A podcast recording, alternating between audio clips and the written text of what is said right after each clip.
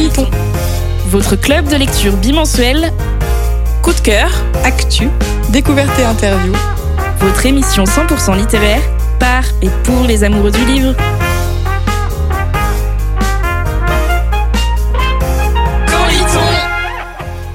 Bienvenue dans Quand lit-on, votre club de lecture radiophonique à retrouver en podcast, à la radio et sur Twitch. À la base, on partage une passion, la lecture, mais on est aussi devenu une joyeuse bande d'amis. Au programme, coup de cœur, événements, invités et débats. Retrouvez-nous aussi sur Instagram, @camp.lit.on, pour encore plus de fun et de coulisses. Alors, quand est-ce qu'on lit ?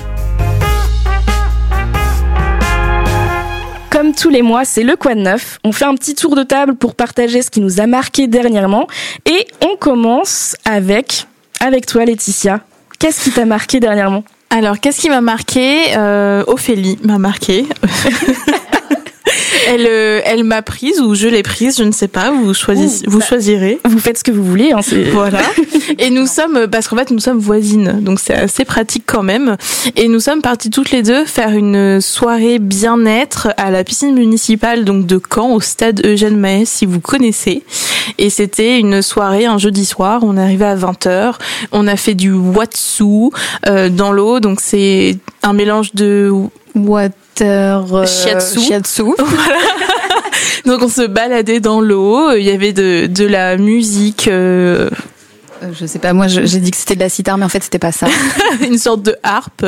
Il y avait des petites tisanes, il y avait des petites noix, des petits gâteaux. C'était assez sympathique, il y avait des belles personnes en maillot de bain. Oui, on s'est un peu rincé l'œil. Voilà, un petit peu. Donc c'était vraiment très sympa comme moment, très love, self-care, bien-être. C'était vraiment chouette. Ouais, vous avez raison, ça fait du bien de temps en temps. Et est-ce qu'ils vont en faire d'autres ? Est-ce qu'ils en font souvent à la piscine ? Eh bien, Ophélie me disait qu'il y avait une par an et qu'à Caen, il y avait celle de Chemin Vert et donc le stade Eugène Maës. Donc 2 au moins par an en février. Eh bien, c'est à noter en tout cas pour le mois de février, pour se faire du bien. Cassandre, tu nous parles d'un auteur que tu as relu. Oui, vous n'êtes pas sans savoir que je suis une grande consommatrice de lectures audio et c'est un grand amour que j'ai depuis la jeunesse, que ce soit en voiture, dans le train, seule à la maison, je dégaine mon téléphone partout pour écouter le livre du moment.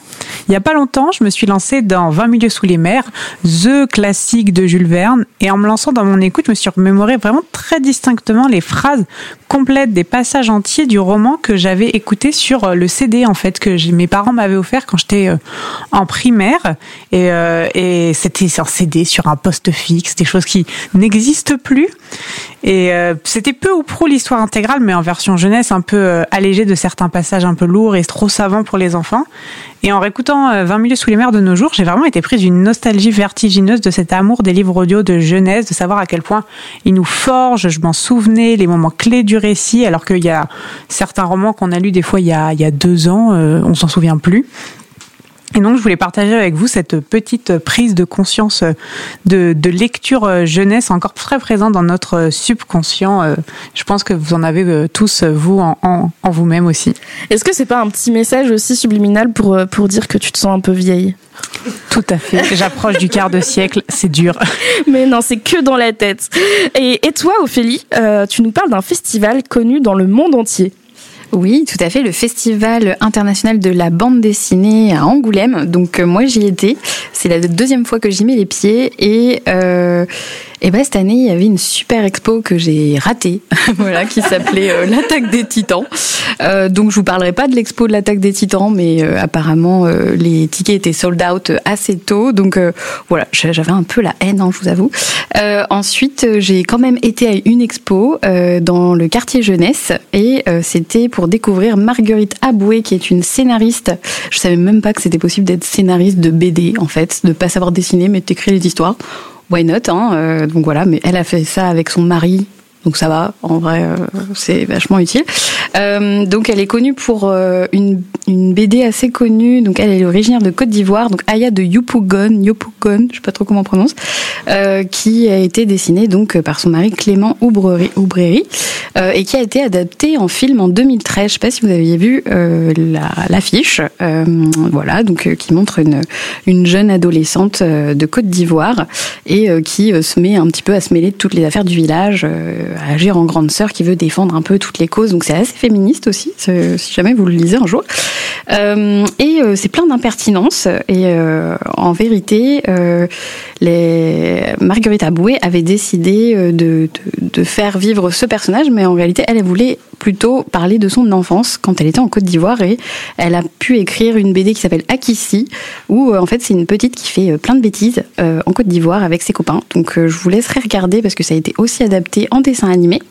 Et moi, il y a une phrase, parce que j'ai regardé les dessins animés pendant l'expo, il y avait une phrase qui m'a fait beaucoup rire et qui s'appelait, enfin en gros c'était dit « Arrête de me barrer l'air que je respire ». Et franchement, je trouve que cette phrase, il faut la garder. En gros, vous pouvez dire ça à tous les gens qui vous embêtent. Et je suis repartie du festival avec, non pas Aya de Yopougon, mais avec Bienvenue, une de ces BD, bon, qui n'est pas toute récente non plus. Mais Bienvenue, c'est le prénom de la petite jeune fille qui arrive à Paris pour faire des études en art. Et je crois qu'en fait, elle n'est pas très bienvenue en vrai à Paris. Voilà, donc c'était pour vous dire que ça a l'air assez chouette, ce café. Laetitia, tu nous parles d'amour.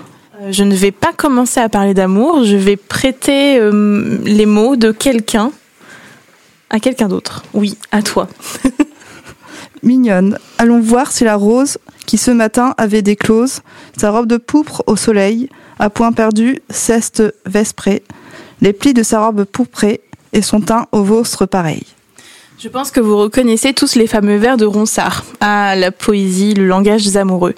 En effet, elle semble la plus belle façon de déclarer sa flamme et donne à l'amour, avec un A majuscule, ses plus belles dorures. Cette façon lyrique d'associer les mots, de s'affranchir de certaines règles grammaticales, comme si l'amour était plus haut que toutes les lois.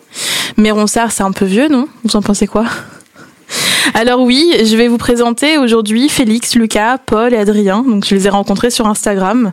Ah ouais, les rencontres à l'ère du numérique. Enfin non, je les ai rencontrés, non. Je les connais mais ils me connaissent pas. En fait, je suis juste leur groupie en rêvant d'être leur muse, mais je ne le suis pas du tout. Je pourrais vous citer tous leurs textes, je pense, mais je ne saurais pas leur rendre honneur. Alors j'ai choisi un petit texte de Félix Radu. Je voudrais que le temps s'arrête.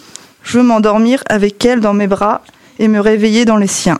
Je conris de tout, de rien, et qu'à chaque fou rire, je retombe amoureux. Je veux qu'on se pardonne les erreurs, les maladresses et les faux pas. Je voudrais qu'on fasse les courses comme des enfants et qu'on finisse par commander. Qu'on danse des slows dans le salon, qu'elle me marche sur les pieds. Je voudrais que les voisins râlent à grands coups de manche à balai. Est-ce qu'aujourd'hui, l'amour est réservé aux poètes ? C'est la question que s'est posée Morgane Hortin, je ne sais pas si vous connaissez. Elle décide de créer un compte Instagram, décidément vous voyez à quoi je passe mes soirées, afin de publier des messages d'amour anonymes. Alors je vais vous montrer, je pense que vous connaissez, il s'agit notamment de Amour solitaire, le compte Instagram, et il y a 2 livres aujourd'hui. Je suis trop curieux de savoir ce que tu dirais si un jour je t'avouais ce que je ressens, qu'il m'a fallu te rencontrer pour me rendre compte qu'il manquait quelque chose à ma vie. Et je suis paniquée à l'idée que tu puisses en sortir comme tant d'autres avant toi. Depuis que t'es là, j'ai moins peur de traverser toute cette obscurité en moi. Et quand je m'endors, j'ai plus peur de demain. Donc en fait, elle a récolté beaucoup de messages sur son compte Instagram, initialement donc en message privé, et après elle a ouvert un site internet sur lequel on pouvait les envoyer. Et pour écrire son livre, donc elle a rassemblé des messages de milliers d'anonymes, et elle en a créé une histoire qui déchire le cœur. Littéralement, j'ai pleuré tellement de fois devant ces messages, et en fait c'est assez drôle parce que c'est vraiment la conversation de messages et ça fait vraiment une très très belle histoire. Mais bon, est-ce qu'il n'y a que l'amour romantique qui mériterait de se parer de ses plus belles lettres ? Donc la célibataire en moi se révolte à cette idée. Et si on parlait d'une autre forme d'amour, l'amour de soi ? Car ne dit-on pas qu'il faut s'aimer avant de pouvoir aimer autrui et de pouvoir recevoir de l'amour ? Si je vous dis poésie, femme, amour de soi, reconstruction, vous pensez à qui ? Rupicor. Ah oui, j'avais un 2e rang d'indice. Si je vous dis canadienne d'origine indienne, Rubicore. Voilà, je pense que tout le monde la connaît. Elle a écrit à date, il me semble, 3 recueils de poésie, et j'ai notamment été très marquée par le premier, Lait et miel, que j'ai en version originale en anglais, donc Milk and Honey, que j'ai acheté en mai 2021. Donc je l'ai acheté assez tard parce qu'il me semble qu'il a été écrit bien avant ça. Et non seulement je l'ai acheté tard, et j'ai mis presque 1 an à me décider de l'ouvrir. Donc en fait, il était sur ma table de nuit en attendant. Et un petit extrait. Tu me dis de me taire parce que mes opinions me rendent moins belle, mais je n'ai pas été faite avec un feu au creux du ventre pour être éteinte. Je n'ai pas été faite avec une légèreté sur la langue pour être facile à avaler. J'ai été faite lourde, moitié lame, moitié soie, difficile à oublier et pas facile à comprendre. Donc dans son recueil, elle dépeint 4 phases: la douleur, l'amour, la rupture, la guérison. Il me semble que c'est ces termes-là parce que je les ai pas en français, je les ai traduits. Et j'ai adoré lire ces mots. Bon, certains m'ont laissé un petit peu indifférente, mais d'autres m'ont choquée, vraiment, véritablement. D'autres m'ont fait acquiescer, où j'étais en mode girl power, en mode ouais, c'est vrai, elle a raison. Le corps de la femme, c'est un temple. Les vergetures, c'est génial. Enfin voilà. Et ce que j'aime particulièrement, c'est l'appel à la bienveillance qu'elle fait à se pardonner soi-même. Et ça, moi, je trouve ça génial. Et parce que la poésie n'a pas besoin d'être super médiatisée pour être belle, et parce que après tous les poètes, je suis tombée dans une sorte d'addiction aux beaux mots. J'ai écumé les réseaux, notamment encore une fois Instagram, et j'ai découvert Hélène Delannoy. Et là, je vais vous laisser le choix. Qu'est-ce que vous préférez ? Vous préférez un extrait plutôt féministe ou un extrait d'amour ? Allez, féministe pour changer. Alors, il est long pour changer, ouais. Il est assez long, donc je ne sais pas combien de temps il nous reste, mais je pense que tu peux lire jusqu'à là. Je ne veux plus être égoïste dans ma souffrance, car je sais qu'elle est celle de chacun d'entre nous. Alors, si ce soir je me brise en larmes, ce n'est pas seulement pour moi-même, mais pour toutes ces femmes qui ont cru en l'amour et qui ont été rejetées. Ce soir, je me déchire pour celles d'entre nous qui ont été trompées, manipulées ou abusées. Je me déchire pour tous ces corps qui, à un moment donné, se sont retrouvés les genoux à terre. Sous le poids de la perte et de la trahison, ce soir, je me brise pour ma mère et mes sœurs et les femmes de ce monde. C'est beau. C'est très beau. C'est très beau, et en fait, c'est donc elle a 19 ans, ou elle avait 19 ans quand elle a commencé à écrire, et la maison d'édition, c'est la maison des audacieux, et c'est ça porte bien son nom. J'adore cette maison d'édition, c'est assez innovant, mais donc c'est génial, et c'est très peu connu au final, très peu médiatisé, donc voilà, j'avais envie de le mettre en avant. Et ma dernière découverte, parce qu'il faut bien finir cette chronique, même si j'aimerais bien continuer toute la soirée, c'est le recueil de poésie de Morgan Hortin. Donc je vous en ai parlé dans Amour solitaire. Elle a aussi écrit un roman plutôt autobiographique qui s'appelle Le Secret, dont je ne parlerai pas ce soir parce que je ne l'ai pas lu. Mais elle a écrit ce recueil de poésie, La Chambre sans murs, avec un S à 100 murs, ce qui est assez original, je trouve, parce que c'est une faute du coup d'accord. Et selon la 4e de couverture, on nous dit que le recueil de poésie est à la fois sombre et lumineux, une poésie puissante du corps et des sens qui interroge sur ce qu'il nous reste de l'amour. Et j'ai un tout petit extrait pour vous. Souvent, je me dis qu'il n'y a pas d'amour, sans vertige, sans le risque de perdre l'équilibre. Je te regarde, nous sommes tous deux au bord du précipice, prêts à nous laisser prendre par le vertige insensé que l'on nomme amour. Voilà, donc la poésie, c'est fini, et je pense que mes choix de lecture en disent beaucoup sur moi. Et alors, tu vas te mettre à écrire de la poésie bientôt ou pas ? De la poésie en prose, oui, j'ai déjà commencé. J'ai beaucoup commencé à travailler sur moi et sur qui je suis et sur mes traumas, entre guillemets. Et en fait, je me rends compte en relisant mes notes qu'il y a des beaux passages, et j'en ai relu un dernièrement. C'est torturé, hein, mais je suis torturée. Et je pense que ouais, j'aimerais bien écrire, poser des mots sur mes mots. Oh, c'est beau, c'est beau. Et ben merci beaucoup Laetitia, je crois que tu nous as toutes convaincues de lire de la poésie. Il est temps d'accueillir notre autrice invitée. Bienvenue Evelyne. On est ravis de te recevoir en tant qu'invitée dans l'émission. Pour ceux qui l'ignorent, Evelyne, tu fais partie de l'équipe de Quand est-ce qu'on lit et tu nous partages tes coups de cœur régulièrement. Mais tu as aussi une autre casquette puisque tu es autrice. Ton premier roman, À cœur perdu, a été publié en 2020 aux éditions Bookmark. C'est un délicieux voyage en Écosse avec une touche d'humour et de fantastique. Et l'année dernière est sorti ton deuxième roman, L'odeur de la poudre de riz. Une romance aussi avec une touche d'enquête. On en parlera dans quelques instants, mais d'abord, est-ce que tu peux nous raconter quel est ton rapport à l'écriture ? Alors, mon rapport à l'écriture, c'est vrai que depuis toute petite, j'ai toujours eu envie d'inventer des histoires.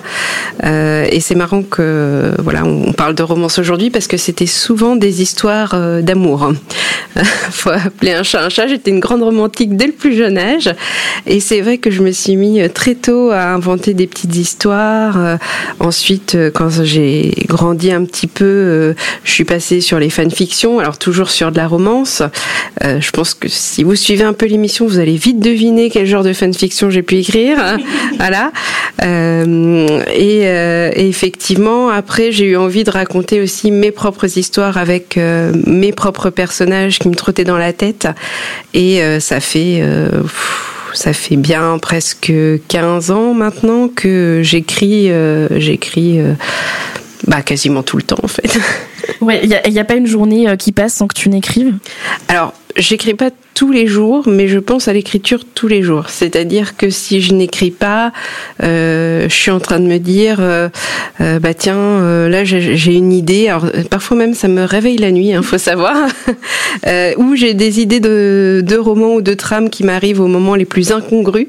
Souvent c'est soit sous la douche, soit pendant que je fais mon cours d'aquagym. Je veux dire, je ne sais pas, peut-être quelque chose avec l'eau.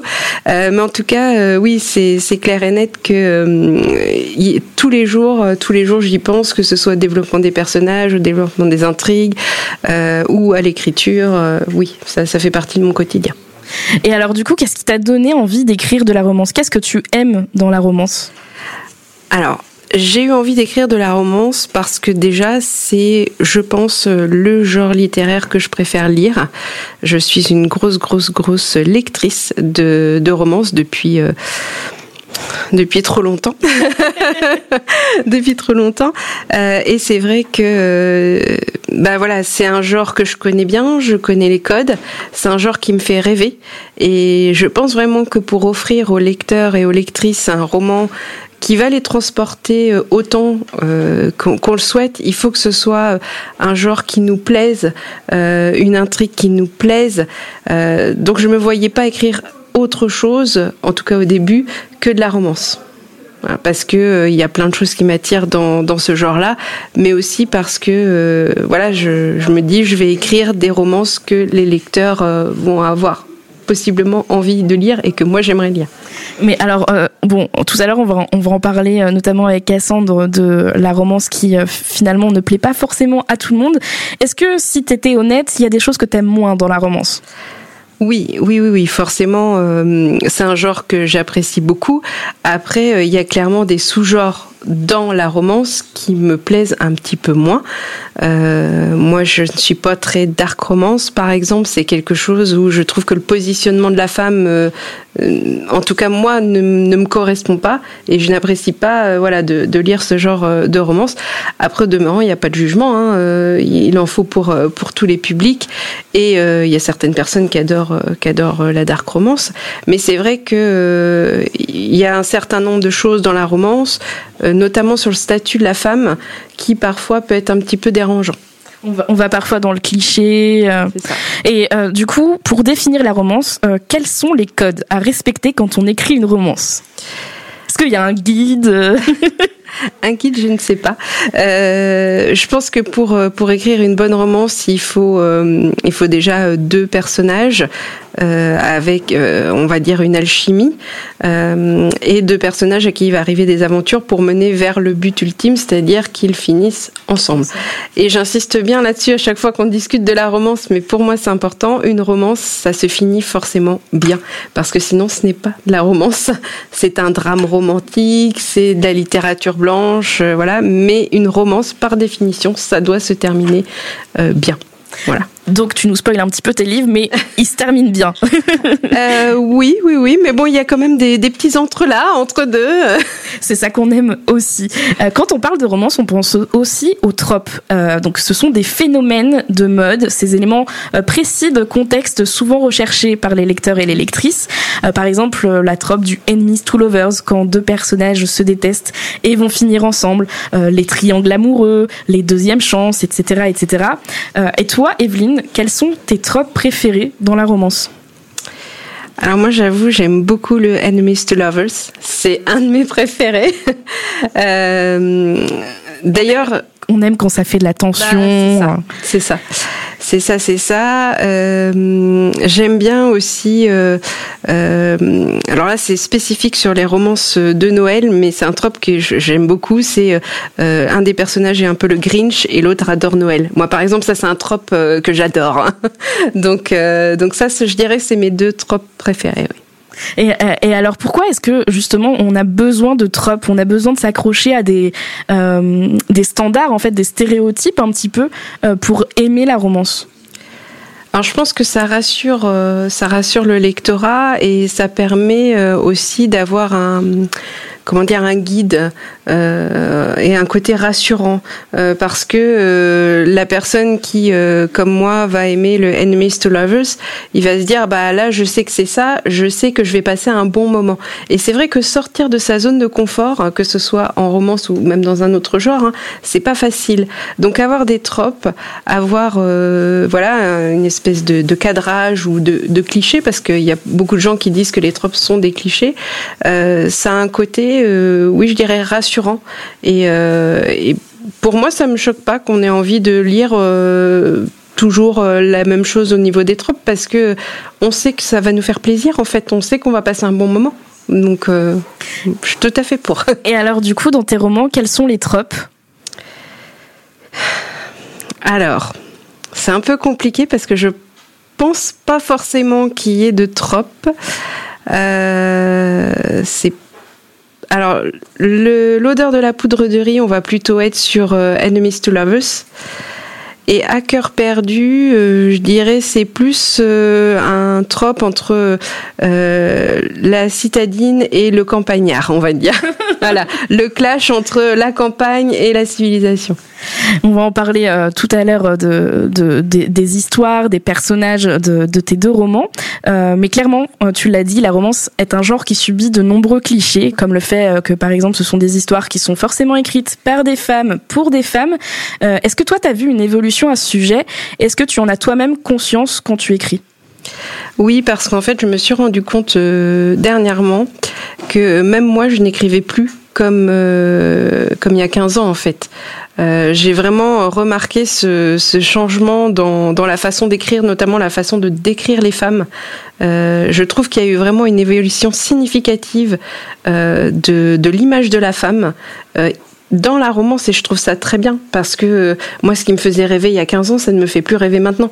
Là, je suis en train de relire un roman qui a quelques années, et j'arrête pas de lever les yeux au ciel, parce que je me dis, mais c'est pas possible, ça peut plus passer maintenant.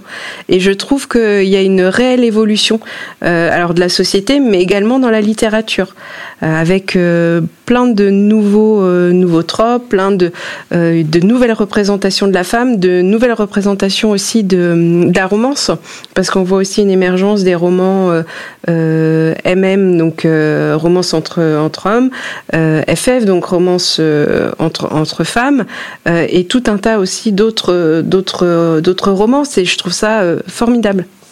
Et comment faire pour qu'une romance ne soit pas trop cliché, et finalement, est-ce que c'est si mal que ça soit cliché ? Alors moi, je trouve pas que ce soit mal, que ce soit cliché. Alors, c'est un peu la même chose que pour les tropes. Je pense que ça a un côté rassurant. Comme les films de Noël qu'on regarde et on sait tous comment ils vont finir, on connaît tous les histoires, c'est tous les mêmes, mais on les adore quand même. C'est ça. Donc pour moi, je trouve pas que ce soit si mal que ça. Pour être tout à fait honnête, je pense qu'une romance réussie, c'est une romance qui va faire... papillonner le lecteur et la lectrice, qui va vraiment véhiculer des émotions. Et à partir de là, même s'il y a du cliché, pour moi, c'est pas grave en fait. Et alors, tu l'as dit, il y a eu une évolution, il y a plein de choses qui ont bougé dans la romance, mais encore aujourd'hui, c'est quand même souvent un genre qui est mal vu, qui est mal reconnu. Pourquoi, à ton avis ? Je pense que c'est peut-être un côté machiste aussi, parce que effectivement, ça a été longtemps catalogué comme les romans harlequins. Et au demeurant, je trouve ça très méprisant pour les autrices et auteurs qui ont publié chez Harlequin, qui est devenu HarperCollins maintenant, puisque il y a des très très très bons romans et romances qui sont publiés dans cette maison d'édition. Et voilà, Je suis pas d'accord avec ça. Je pense vraiment que c'est un côté machiste et c'est un côté peut-être très élitiste aussi, parce que ça s'adresse à un public très très large. D'ailleurs, je trouve que c'est pas du tout représentatif en fait de la société actuelle de mépriser le genre de la romance, parce qu'il faut savoir que le genre de la romance avec la science-fiction, la fantasy, science-fiction, etc., sont les deux genres qui vendent le plus. Et en fait, ce sont des genres qui sont extrêmement méprisés encore en France maintenant. Ouais, souvent méprisés par la critique, par exemple, alors que on le disait tout à l'heure, mais sur les réseaux sociaux, notamment sur TikTok, c'est des genres qui cartonnent et qui font vendre sur les réseaux sociaux, ça permet de vendre les livres, de vendre la romance. Donc oui, il y a deux sociétés qui s'opposent un petit peu là-dedans. On dit aussi que c'est un genre facile à écrire. Alors j'imagine que t'es pas du tout d'accord et qui t'arrive de t'arracher les cheveux sur ton manuscrit. Oui. Oui. Mais en fait, ça va avec le reste des clichés sur la romance. Ce sont des romans de gare, c'est pour la ménagère, etc. Mais ça m'horripile d'entendre des choses comme ça. Parce que déjà écrire une romance, c'est certes, il y a peut-être sur certaines romances moins de recherche que si on écrit un roman historique, par exemple. Mais ça ne veut pas dire que les personnages ne sont pas fouillés. Ça ne veut pas dire que tout ce qui est décor, etc. ne sont pas fouillés. Bon, quand j'ai écrit À cœur perdu, j'ai fait beaucoup de recherches sur l'Écosse, donc voilà, c'est pas moins difficile d'écrire une romance que d'écrire un roman de littérature blanche. C'est tout à fait faux. En tout cas, on va pouvoir en parler tout à l'heure de À cœur perdu et de l'odeur de la poudre de riz.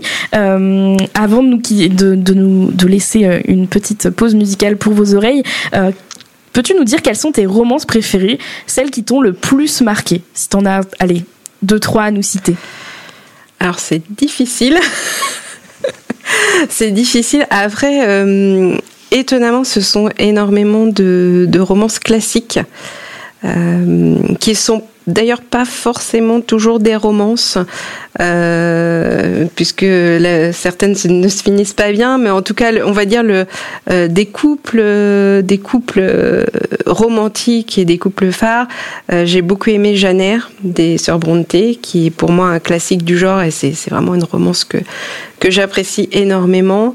Et j'aime beaucoup aussi Les Hauts durs le vent d'Émilie Brontë, où là clairement on n'est pas sur de la romance, mais c'est quand même il y a un souffle romanesque absolument magnifique dans cette histoire-là.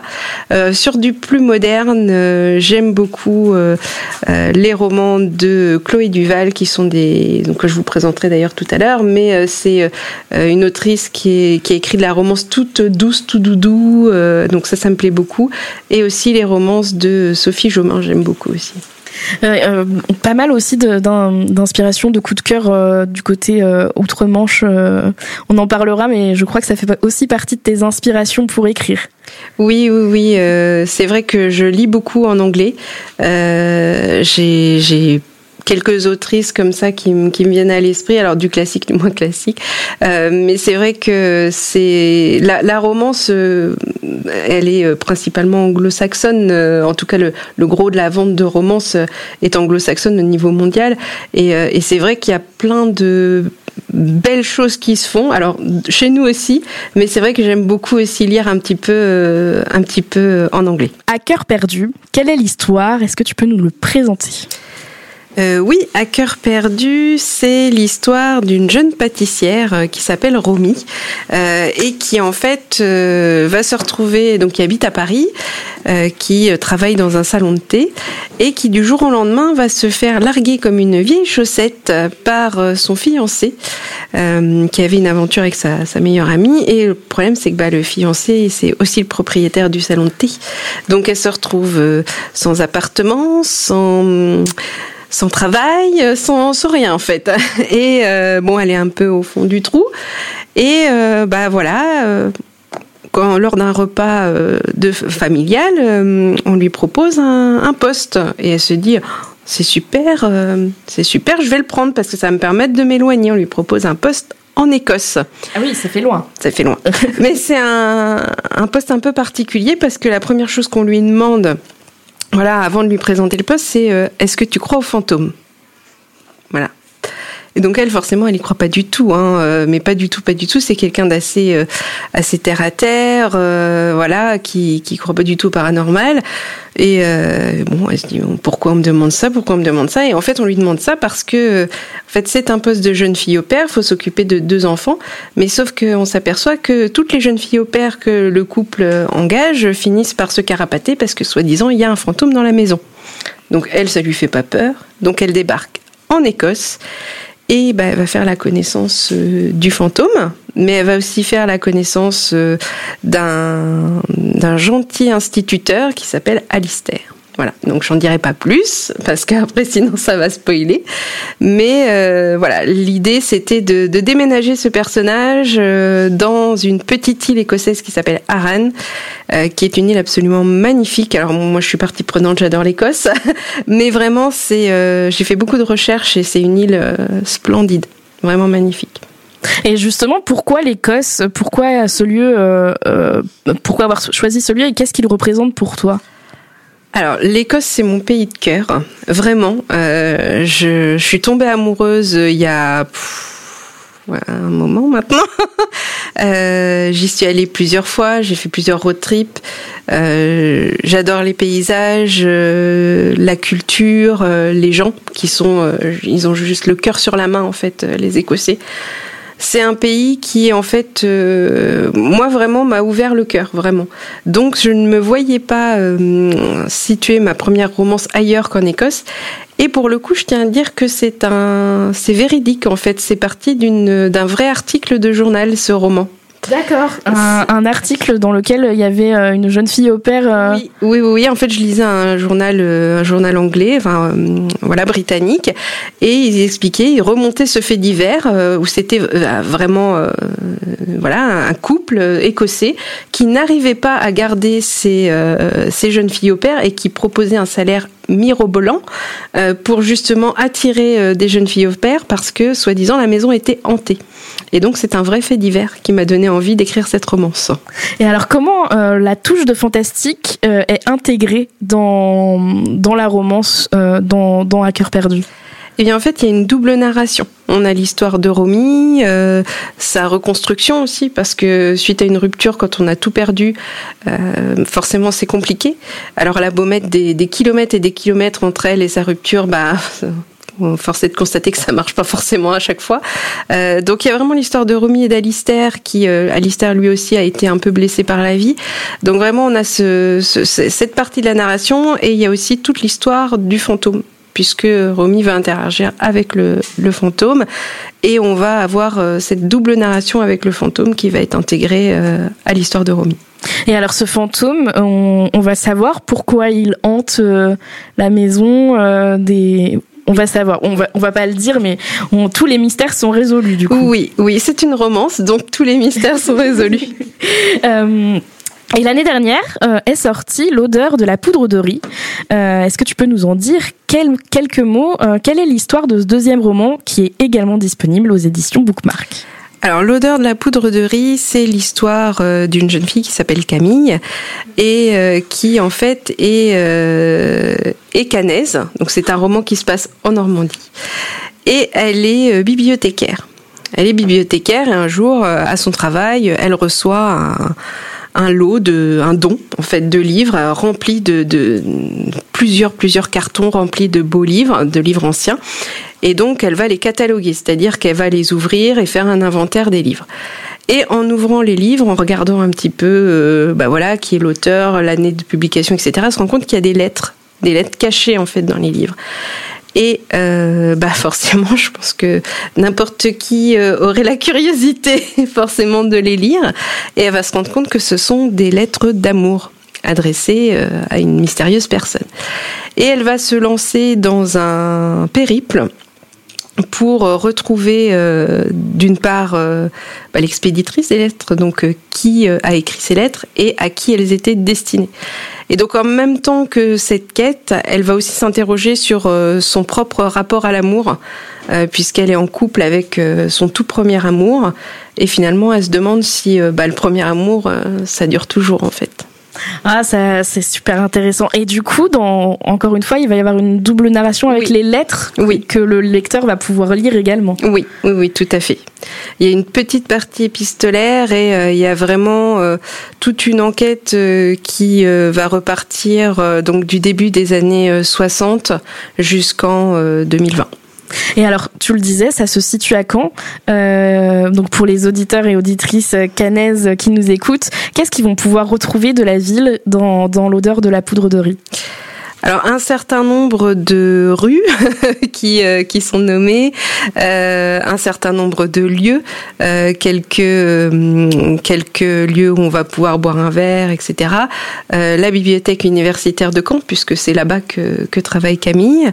Il y a aussi un certain nombre de lieux autour de Caen. Une partie de l'intrigue se passe à Deauville aussi, donc sur les plages normandes, et aussi dans un bar à hache que je pense certaines autour connaissent, qui se trouve en périphérie de Caen et notamment il y aura des concours de lancer de fourchette, mais je n'en dirai pas plus. D'accord. Tout à l'heure, tu nous as bien dit que c'était plutôt la trope du Enemies to Lovers.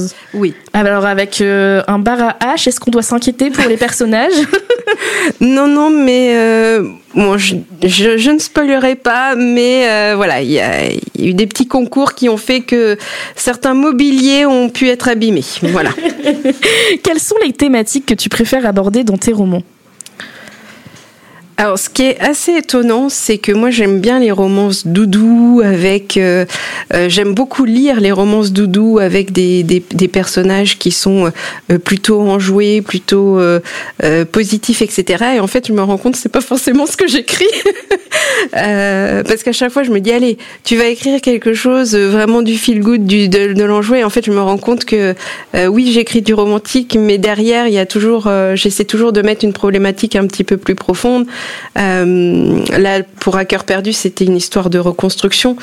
Et pour l'odeur de la poudre de riz, c'est vraiment que ce soit pour la narration avec Camille ou la narration avec tout ce qui est au rapport avec les lettres, c'est plus sur la thématique du premier amour et l'importance du premier amour. Donc, ce sont des thèmes qui me parlent, des thèmes finalement qui sont assez universels, mais que je vais apporter un petit côté un peu plus dense, pas forcément très léger, mais je vous assure, c'est de la romance. Donc, je ne dirai pas comment ça finit, mais c'est de la romance. Et alors, quelles sont tes habitudes d'écriture? Alors, moi, je suis une petite créature d'habitude. C'est-à-dire que quand j'écris, il faut absolument que j'ai mon petit rituel. C'est-à-dire que j'allume d'abord ma petite bougie parfumée, je mets ma petite playlist, je me sers mon thé et après je suis bien pour écrire. Mais c'est vrai que sinon j'ai beaucoup de mal à écrire. Écrire par exemple dans un lieu public, c'est quelque chose que j'ai beaucoup de mal à faire. Et j'ai besoin d'avoir toutes mes notes, etc. à côté de moi. Et surtout, je suis ce qu'on appelle une architecte. Il va falloir que je fasse vraiment un plan, parce que je ne peux pas écrire sans plan. C'est pas possible. J'ai déjà essayé et en fait, ça me bloque complètement. Ça part dans tous les sens et... C'est ça. Et ça n'avance pas. Et est-ce que tu as des futurs projets ? Est-ce que tu es en train d'écrire à nouveau ? Est-ce qu'on verra bientôt un prochain roman publié ? Oui, je pense, oui, j'espère. J'ai fini il n'y a pas très longtemps une romance de Noël où là je me suis dit je fais du feel good, je fais un truc hyper enjoué, tout ça. Bon, finalement c'est doux amer, mais voilà, c'est une romance de Noël qui se passe en Écosse à nouveau. Donc forcément voilà, avec le froid, les beaux paysages, un petit agneau qui s'appelle Darcy. Oh. Voilà, donc c'est la romance de Noël que j'ai terminée et en fait, c'est le premier tome d'une série de minimum 4 romances, parce qu'il faut faire les choses en grand, parce que sinon voilà. Et en fait, c'est toute une famille d'Écossais. Et le deuxième tome là, que je vais pas tarder à commencer à écrire, il sera sur donc un des autres frères donc du héros du premier tome. Et on aura des thématiques qui moi me touchent particulièrement, puisqu'on sera sur une thématique sur la grossophobie. Voilà. Eh ben, j'ai hâte de lire ça, j'ai hâte d'en parler encore avec toi. Merci beaucoup pour tes précieux conseils sur la romance, ton éclairage sur ce qu'est la romance. J'espère que vous, ça vous aura donné envie de découvrir la romance et de lire les livres d'Evelyne, À cœur perdu et L'odeur de la poudre de riz, tous les deux disponibles aux éditions Bookmark. Et on commence les marque-pages avec les conseils lecture de l'équipe. Prenez note ce soir, ça sent bon la romance. Et on commence avec Laetitia. Vous l'aurez compris, je suis une grande amatrice de romance. J'ai connu ce genre d'ailleurs à la tendre adolescence avec des petites amourettes de collège. Et puis un jour, j'ai écumé ma maison et je suis tombée sur un arlequin, justement, on en parlait tout à l'heure. Et donc il y a eu tous les côtés un peu négatifs des arlequins, les couvertures, les scènes de sexe, on y va, en veux-tu, en voilà. J'avais 14 ans. Et les stéréotypes de genre, enfin voilà, en tout cas, j'étais vraiment accro. Je me rappelle que j'allais au Monoprix pour acheter les sorties mensuelles, donc j'y mettais mais une thune mais pas possible, et je les cachais sous mon lit dans un sac de sport. Donc vraiment il y avait ce côté à la fois addictif et ce côté où j'avais honte de ma propre lecture et de mes propres habitudes et préférences de lecture. Bon, après je me suis un petit peu réapproprié ma bibliothèque, j'ai ouvert mes horizons et j'ai découvert de nouveaux types de romances, et celui dont je vous parlais est là-bas. Et il s'agit de Colleen Hoover, donc une autrice quand même, je pense, assez connue dans le monde de la romance, et de Maybe Someday. Donc c'est un livre que j'ai lu en 2016 lors d'une année universitaire au Canada, et en fait si j'en l'ai choisi aujourd'hui de vous en parler, alors j'ai une bibliothèque qui déborde de romances, c'est parce qu'il me fait beaucoup écho, il m'a fait beaucoup écho à ma situation à l'époque. En fait c'est l'histoire de Sydney qui a 22 ans, elle est en couple avec Hunter et un jour elle apprend que Hunter la trompe avec sa meilleure amie, donc je pense que c'est un trope assez répandu apparemment, et elle se rapproche de son voisin Ridge. Et Ridge, donc c'est un musicien, il est super doué, il est malentendant et il est surtout en couple. Donc c'est l'histoire d'amour entre Sydney et Ridge, et c'est déchirant et ça fait pleurer et c'est affreux, mais c'est tellement bien. Voilà. Et ben merci beaucoup Laetitia. Colleen Hoover, je crois que je l'ai lu mais je me souviens plus. Est-ce qu'il y a de la musique ? Exactement, oui. En fait, ce que j'aime beaucoup dans ce roman, c'est que comme Ridge est malentendant, il ne parle jamais avec Sydney. Donc c'est un roman, au final, il est très calme, et on le voit vraiment dans l'écriture. Enfin, je trouve que c'est vraiment un pari gagné. Et il y a de la musique, elle écrit en playlist, je crois. Enfin, oui, dans mes souvenirs, ouais. Merci beaucoup. Evelyne, toi, tu nous parles de Chloé Duval, du coup. Oui. Si vous vous souvenez bien, lors de la dernière émission, je vous avais présenté mon coup de cœur de l'année dernière, qui était Rendez-vous sous les flocons, et qui était une petite romance de Noël. Et là est sorti dernièrement Rendez-vous sous le gui. Donc c'est un peu un spin-off, puisqu'on va prendre des personnages qui étaient dans Rendez-vous sous les flocons ici dans ce nouveau roman, et voilà, c'est une romance doudou qui réchauffe les cœurs, et voilà, on va suivre le périple de Charlène, qui est propriétaire d'un salon de thé. est propriétaire d'un petit chat qui s'appelle Cookie et qui s'est mis en tête d'aider son barista Oliver à trouver l'amour. Voilà. Et bah forcément, vous imaginez bien que tout va pas se passer forcément comme sur des roulettes et que voilà, les sentiments vont s'en mêler. C'est vraiment un roman qui est tout doux, qui se savoure comme un petit marshmallow ou un cookie ou un chocolat chaud dont on parle très très souvent dans le roman. Donc si vous êtes un peu gourmande comme moi, vous allez avoir faim. Mais il y a une vraie alchimie entre les personnages, c'est très bien écrit. Et sans spoiler, il y a certaines scènes qui m'ont fait énormément pleurer. C'est beaucoup plus profond que ce qu'on peut dire sur la romance, hein, c'est ce qu'on disait tout à l'heure. C'est vraiment une belle découverte. Si vous aimez les romances d'hiver, les romances de Noël, je vous conseille Chloé Duval et je vous conseille de le prendre en broché, ce roman, puisque vous avez la novella, Rendez-vous sous les flocons, qui est aussi inclus dans celui-là. Donc en fait, pour le prix d'un livre, vous en avez deux. Et il y a même des recettes de pâtisserie dedans. Donc tout ce qu'il faut pour un bon moment. Il a tout ce qu'il faut. Et la couverture est hyper jolie. Je trouve que elle est super. C'est magnifique. Elle est vraiment super belle. Et en fait, je trouve qu'elle est toute douce et elle est à l'image du roman. Donc voilà, n'hésitez pas. Lisez Chloé Duval. Eh ben, merci pour ce coup de cœur. Anaïs, tu nous conseilles quel roman ? Et comme ce soir on aborde la romance, moi j'avais envie de vous présenter une anti-romance, puisque du domaine des murmures de Carole Martinez, que voici, s'ouvre sur un mariage, celui d'Esclarmonde, qui à la grande surprise de l'assistance répond non à la question fatidique, juste avant de se découper une oreille pour marquer son refus. Évidemment, ça fait scandale, surtout qu'on est en 1187 en France et que les femmes n'ont pas vraiment le droit de s'opposer à ce genre de situation.